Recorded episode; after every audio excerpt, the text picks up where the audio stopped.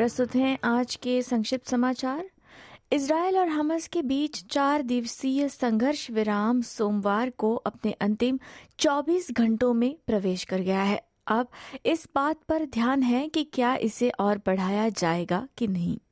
शत्रुता में विराम की अवधि बढ़ाने के लिए इसराइल को बंधकों के परिवारों के साथ साथ अमेरिका जैसे सहयोगियों के बढ़ते दबाव का सामना करना पड़ रहा है। युद्ध विराम के तीसरे दिन हमास द्वारा रिहा किए गए तेरह इजरायली बंधकों और इसराइल द्वारा हिरासत में लिए गए उनचालीस फिलिस्तीनियों के लिए चिकित्सा और पारिवारिक स्वागत जारी है। तीसरे दौर में मुक्त किए गए इसराइलियों में चौरासी वर्षीय महिला शामिल है, जिसे चिकित्सा अधिकारियों के कहने के बाद गहन देखभाल में ले जाया गया था, क्योंकि उस महिला को गंभीर उपेक्षा का सामना करना पड़ा था। और एक चार वर्षीय अमेरिकी इसराइली लड़की, जिसने हमास को अपने माता पिता की हत्या करके देखा था। हेब्रॉन के पास वेस्ट बैंक में परिवार ने सौदे के तहत इजरायली जेल से मुक्त किए गए पैलेस्टीनियन किशोरों में से एक खलील जमरह का स्वागत किया।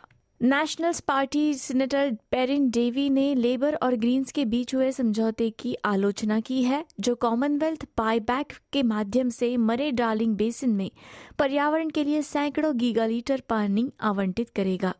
बिल के लिए ग्रीन्स के समर्थन के बदले लेबर प्रमुख संशोधनों पर सहमत हुई, जिसमें पारदर्शिता में सुधार और ये सुनिश्चित करना शामिल है कि प्रथम राष्ट्र के लोग निर्णय लेने में एक मज़बूत भूमिका निभाए। दुनिया के सबसे बड़े कोयला बंदरगाह की सप्ताहांत नाकाबंदी में भाग लेने के कारण कल गिरफ़्तार किए गए प्रदर्शनकारियों ने कहा है कि जलवायु संकट पर ध्यान आकर्षित करने के लिए कठोर कार्यवाही ही एकमात्र तरीका है। पुलिस ने 100 से अधिक लोगों को गिरफ़्तार किया, जो न्यू कासल पोर्ट में शिपिंग लेन में बारी बारी से नौकायन कर रहे थे और रविवार को शाम चार बजे उनकी अनुमति समाप्त होने पर उन्होंने पानी से बाहर निकलने से इनकार कर दिया था। अगली खबर भारत से।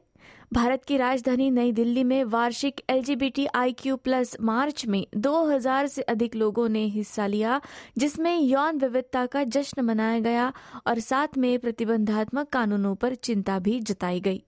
2018 में भारत की शीर्ष अदालत ने औपनिवेशिक दौर के उस कानून को रद्द कर दिया, जिसमें समलैंगिक यौन संबंध के लिए 10 साल तक की जेल की सजा हो सकती थी और एल प्लस समुदाय के लिए संवैधानिक अधिकारों का विस्तार किया गया था। लेकिन अक्टूबर में इसी अदालत ने समलैंगिक विवाह को वैध बनाने से इनकार कर दिया। इसी के साथ आज के संक्षिप्त समाचार समाप्त होते हैं। धन्यवाद।